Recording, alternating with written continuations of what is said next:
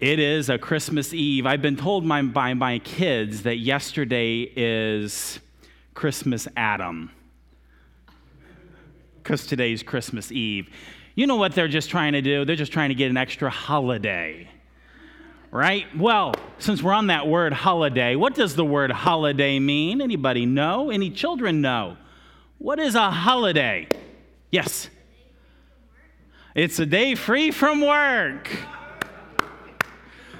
Yes, she's got it, right? Well, that's funny because if you uh, well if you grew up in my wife's house, that means you lay carpet on Christmas Day because it's a day free from work. So you can get all your house chores done, right? Well, you're you're close, but think about the word. It's a day off from work. What else? What's the word? Think about the word. Ben? Holiday. holiday. What is holiday? It means holy day. Very good. See, that's what my kids were trying to do with Adam Day, or Christmas Adam is trying to create a new holiday, a new holy day. What in the world is a holy day? Shem? A day that's set apart. That's right. It's set apart. That's the reason why we can call Memorial Day a holiday because it is a day that is set apart to remember those who sacrificed f- to preserve us our freedom. So it's a holiday, it's a day set apart. Does it have any significance with Christianity or with God? That's kind of a trick question, isn't it? Well, every day has significance with God and Christianity, but the holiday itself doesn't have any particular connection. Christmas does, though. So, holy means to be set apart. That's the reason why it's all worn off my Bible, but my Bible used to say here, Holy Bible. If you open it up, it still does say that on the title page, Holy Bible. What's that mean? It means a set apart book. Another word I like to use is special. Another word for holy that I think is good is the word special. So this is a holy book. It's the Holy Bible. It's a special book. It's a set apart book. Do you know any people who are holy?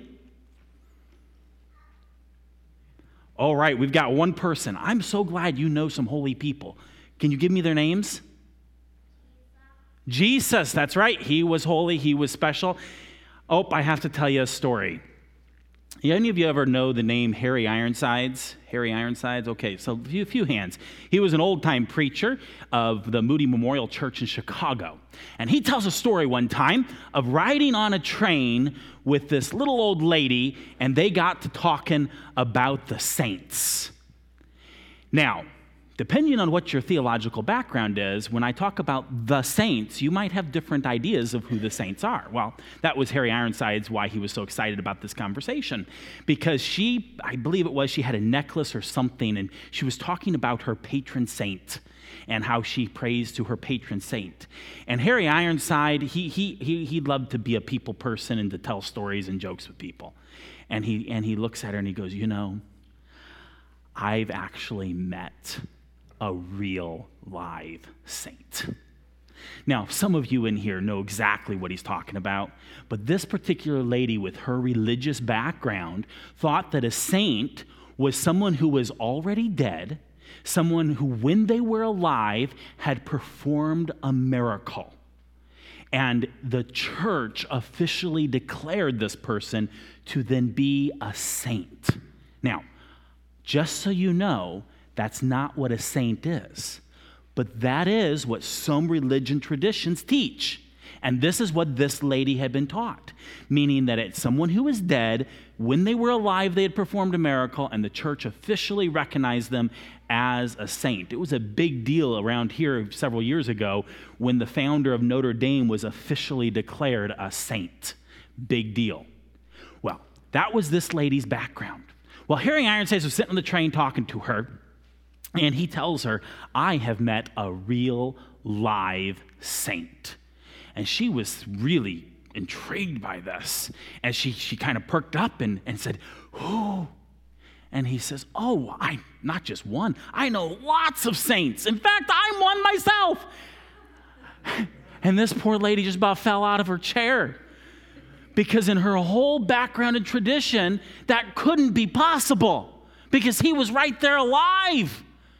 And he declares to her that he himself is a saint.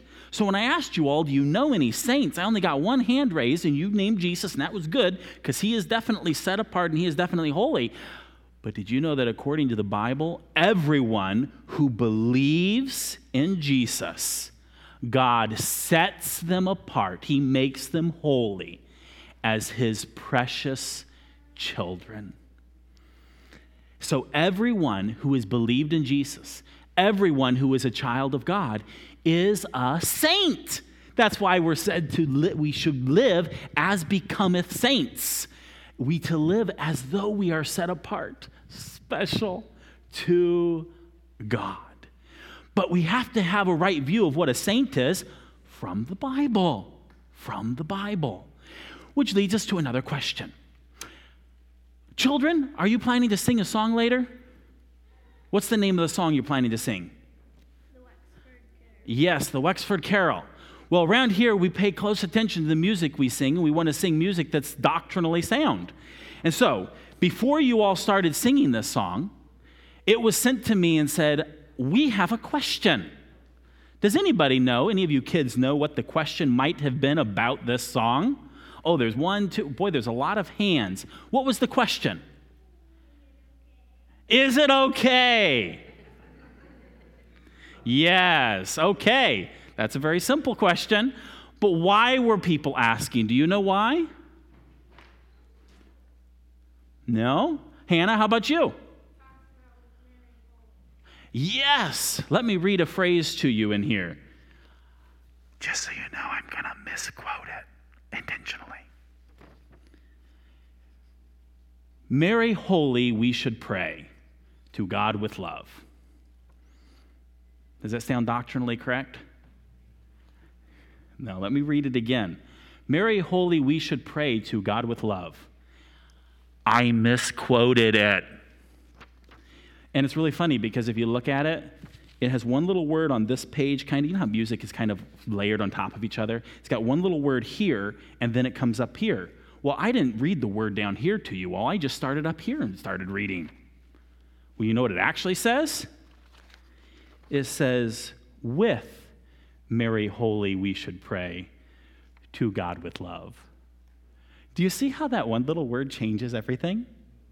You see, we don't pray to Mary, but you know, I think it's perfectly good for us to pray with Mary because she put forth a prayer that is absolutely beautiful. And that prayer is a model all of us can pray we can pray with Mary. And is it right to call Mary Mary Holy? It's not a trick question. See, we are so, because of false doctrine and false teaching, sometimes we're nervous about things we shouldn't be nervous. You ever notice that? I, will speak for myself. Sometimes we get uncomfortable about certain doctrines because the doctrine has been so corrupted by false doctrine. I'll give you just a few of them. Some people are uncomfortable talking about the Holy Spirit, the gifts of the Spirit. Some people are uncomfortable talking about saints and what it means to be a saint because there are false doctrines about these things. But you know, we have to be really careful not to allow false doctrine to steal from us true doctrine. Right? False doctrine can't steal from us true doctrine. It's perfectly appropriate for us to refer to Mary as holy, just like it would be perfectly appropriate for us to refer to any Christian as holy, any Christian as a saint. In fact, actually, maybe we should do it a little bit more often to always keep it in our minds that we are set apart we are special to God. Therefore, we should live lives that are separate, lives that are special to God.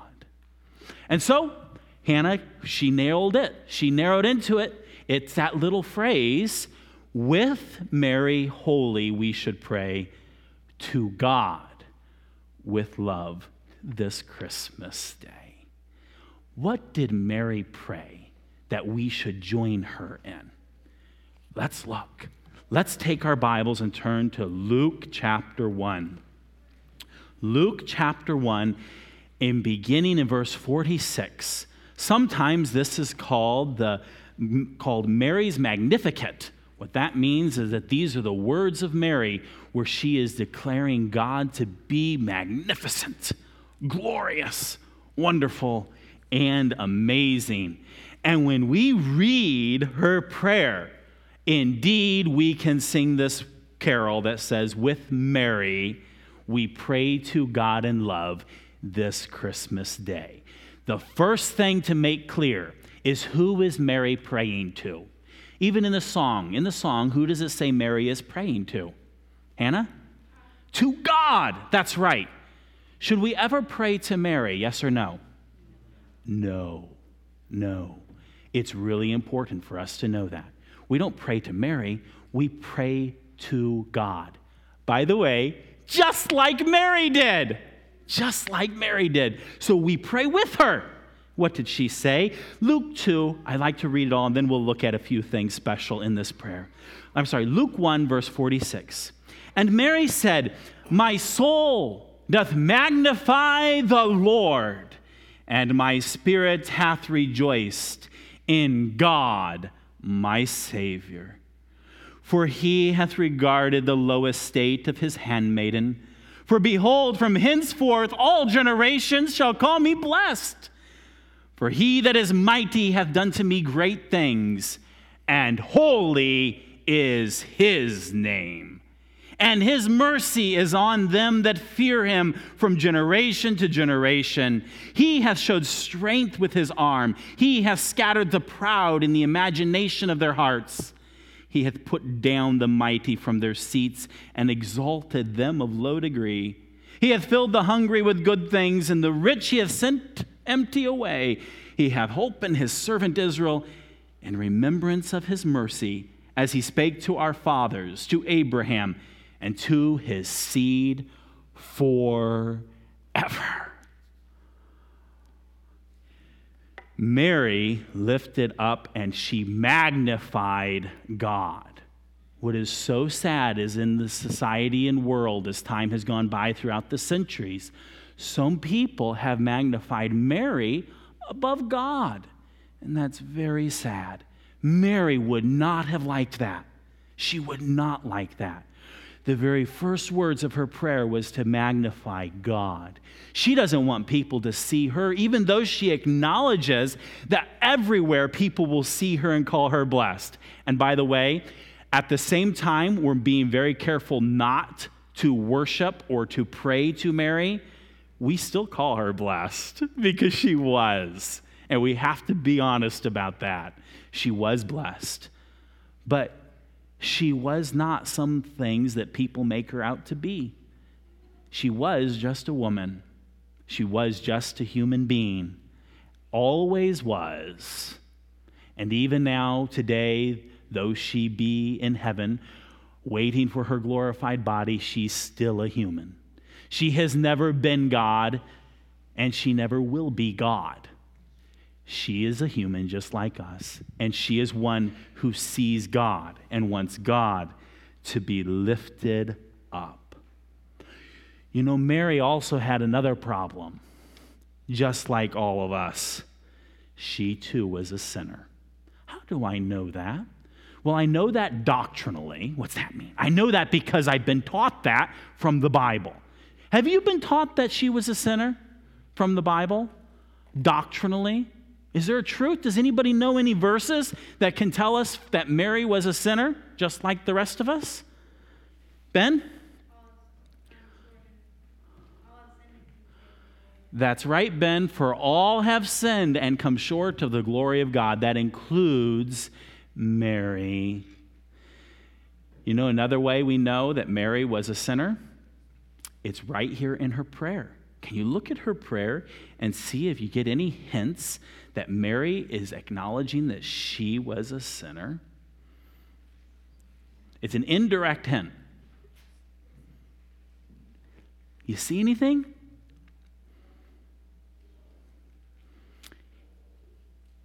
It's in verse 47. What's she say about her God? What's she call him? Call it out. Say it out. Yes. Notice she says, My Savior. You see, Mary was a sinner who needed to be saved just like me and just like you. She needed to be saved. And she looks to God and she knew that God was her Savior. So, is it appropriate to call her Mary Holy? I just now said, you, can you call a sinner someone holy? Oh, that's a hard one, isn't it? But not so. Holy, remember, means to be set apart. Look what she deals with this word with Harry, but with holy. Verse 48, she speaks of God regarding her lowest state that means she's just a maid. She's just a servant girl. She's basically saying, I am no one special. Behold, though, she says, from henceforth, that means from this time to all generations, including this generation's, people will call her blessed. And we do. She was the mother that God chose to bring his son, eternal son Jesus, into the human race. And then, if you look here, she says about God, and she says that holy is his name. That's in verse 49, isn't it? She says, Holy is his name. And then she speaks of his mercy and all them that fear him from generation to generation. Do you fear God? Mary did. Then you will receive his mercy even though how many generations away from Mary have we been? Lots and lots and lots. But we can receive his mercy as we fear him. She said that God is holy. Do you know another doctrinal verse that talks about God is holy and then talks about us being holy? Anybody know any verses?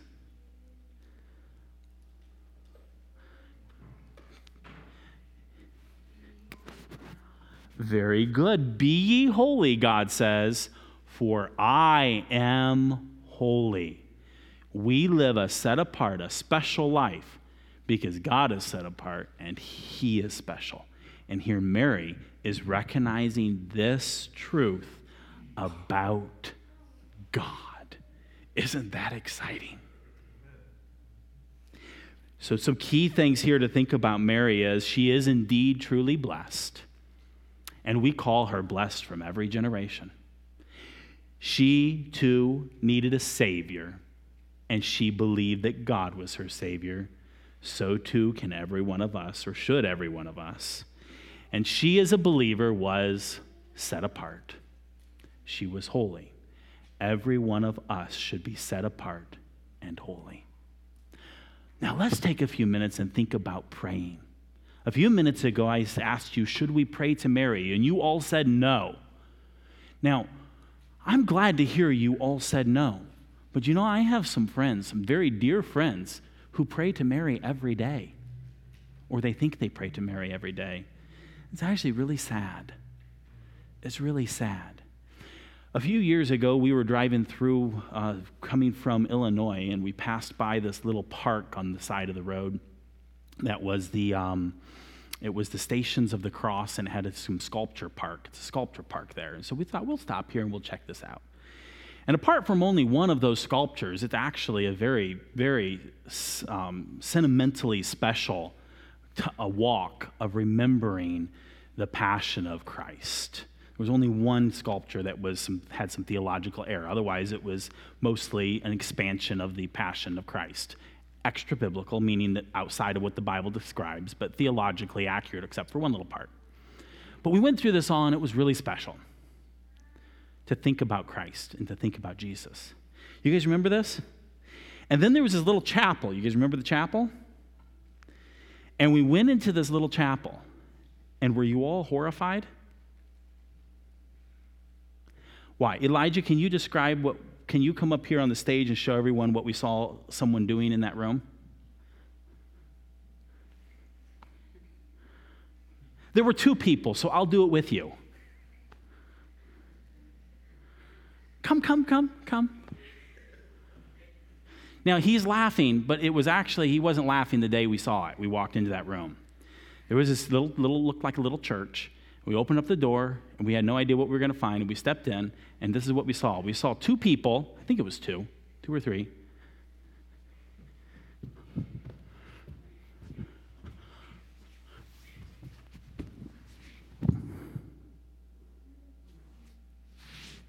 That's what we saw. Now, is there anything wrong with that? Yes or no? No. In fact, sometimes when I pray, that's about the way I feel. Sometimes. There's nothing wrong with that. But you know what was on the wall right in front of them? It was about a 30 foot wall with an idol that was supposed to depict Mary. Was that horrifying? We're standing there, and the room is stone quiet. The, the, the idol was like a, um, tiles on a wall, I think, like a uh, mosaic of tiles. And my, my children are standing there, and it's this all hard surfaces. And they say, Doesn't the Ten Commandments say you're not supposed to worship any other gods? And this little child's voice echoes through this little room. That's how the daddy felt. But then at the same time, I thought, It's true.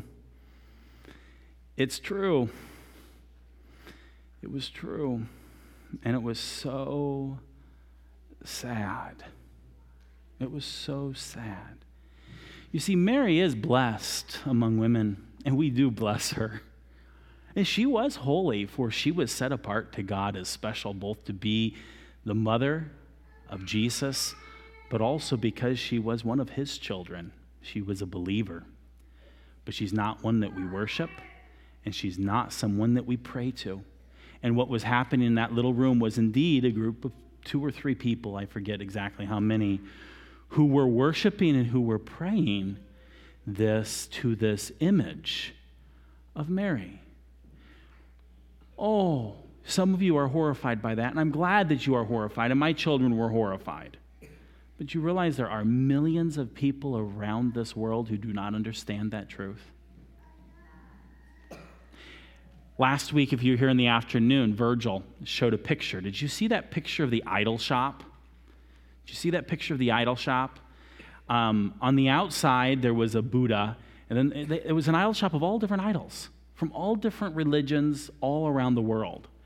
And in one of the rooms, they had mixed in with all the Hindu idols and the Buddhist idols and the occultic, even idols. They had a crucifix. And then they had a whole wall of saints. I feel sorry for those people who are called saints, those who were true believers.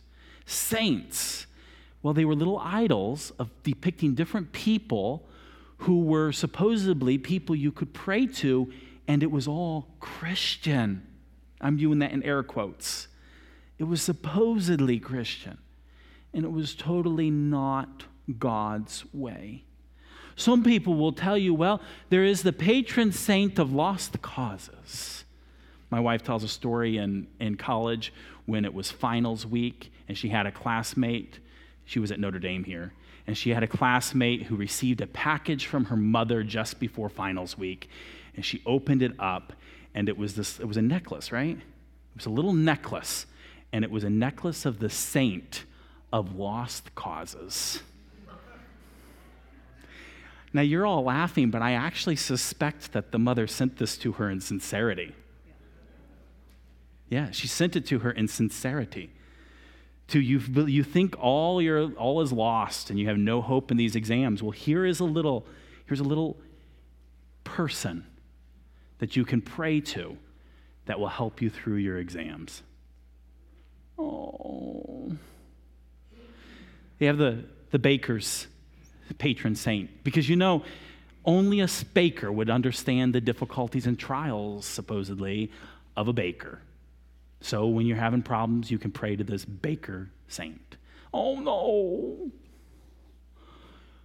Do you know any verses that tell us a better way, or may I say the only way?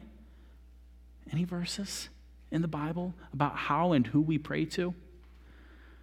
Elijah? We cast all our care upon him, for he careth for you. Who's the him?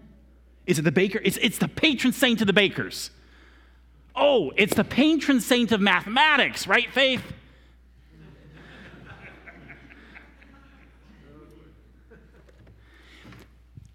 Who is it? It's God. That's right. It's God. You know, you may be tempted sometimes, and I'm going to say tempted to see, feel and think, well, God just doesn't understand. He doesn't understand. Do you know any verses that tell us that that's not true? Do you know any verses? Virgil? That's right. Would you take your Bibles and let's, let's do a sword drill? Put your Bibles up in the air. We're going to do a sword drill.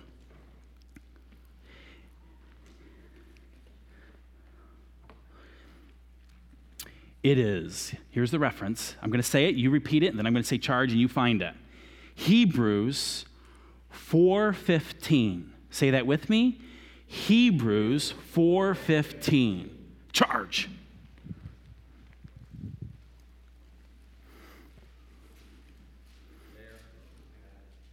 Stand up and read it loud for us, please. For we have not a high priest which cannot be touched with the feeling of our infirmities, but was in all points tempted like as we are, yet without sin. Who is this, Shem? Do you know? Jesus. That's right. This is Jesus. How do we know that? Well, let's look at the verse before. Hebrews 4:14. Seeing. I think that's an interesting word because we walk not by sight but by faith. But we can still see this by faith. Seeing then that we have a great high priest that is passed into the heavens, Jesus, the Son of God, let us hold fast our profession. For we have not an high priest that cannot be touched with the feeling of our infirmities, but was in all points tempted like as we are, yet without sin. Let us therefore come boldly into the throne of grace that we may obtain mercy and find grace to help in time of need. And that little word need there, put anything. You can put baking problems. You can put mathematic problems. You can put lost causes. You can put anything. In time of need, He's the one who's there.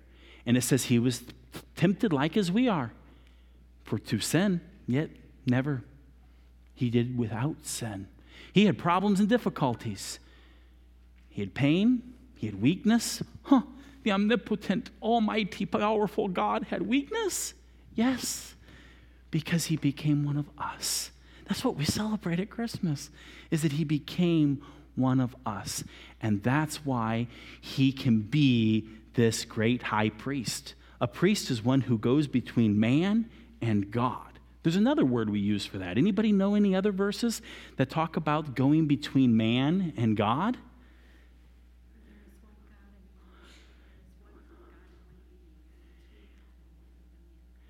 She nailed it. Flipping your Bibles over to 1 Timothy chapter 2, and we look at verse 5. But it's all in the context of prayer.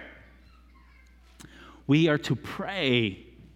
In fact, Paul writes Timothy in 1 Timothy 2 1, I exhort therefore that first of all, supplications, prayers, intercessions, and giving of thanks be made for all men, for kings, and for all that are in authority, that we may lead a quiet and peaceable life in all godliness and honesty. For this is good and acceptable in the sight of God our Savior, Jesus. Oh, oh, did I just add it? Well, let's keep going. Who will have all men to be saved and to come into the knowledge of the truth. For there is one God and one mediator between God and men, the man, Christ Jesus, who gave himself a ransom for all to be testified in due time. So, who is the one man between God and men? Jesus Christ, Christ Jesus. But look at that a little closer. It's more than just Christ Jesus. What else title did he get? See, Jesus is the name he was given, which means Jehovah saves, right? Christ is the Greek word which means Messiah, anointed one, chosen one. We could even say special one. So we have Christ Jesus, but there's another title given him. What is it? Do you see it? Yes, he's given the title mediator. I wasn't even thinking that one, but yes, that's really important. A mediator is one who goes between. When we have a hard time communicating, we need a mediator, someone who can help us communicate, go between two parties. But there's another, another title given him. You find, look at the verse, read it. Let's read it together. Let's find it. For there is one God and one mediator between God and men the man, Christ Jesus. Wow. Now, he never ceased to be God, but he did become a man. And you know what that means? That means there's no need for any patron saint. There never was. Because he is one of us. He was a man, he was a human being, but yet he's also God. And he's that mediator between God and men, the man, Christ Jesus. This is the reason why it is so, so sad to, to pray through anyone else. I use the word sad, I really should be stronger. It's blasphemy. It's blasphemy. What's blasphemy? It's something that is really bad when it's our relationship with God. You see, when we have Jesus Christ, the one, look who it says about him. He's the one who redeemed us. He gave himself a ransom for us. He's the one who died for us. How, why, how could we even think of praying to or through anyone else? It's all about Jesus. Now, be gracious when you meet people in fact, you might even be given gifts of patron saints. Be careful how you respond,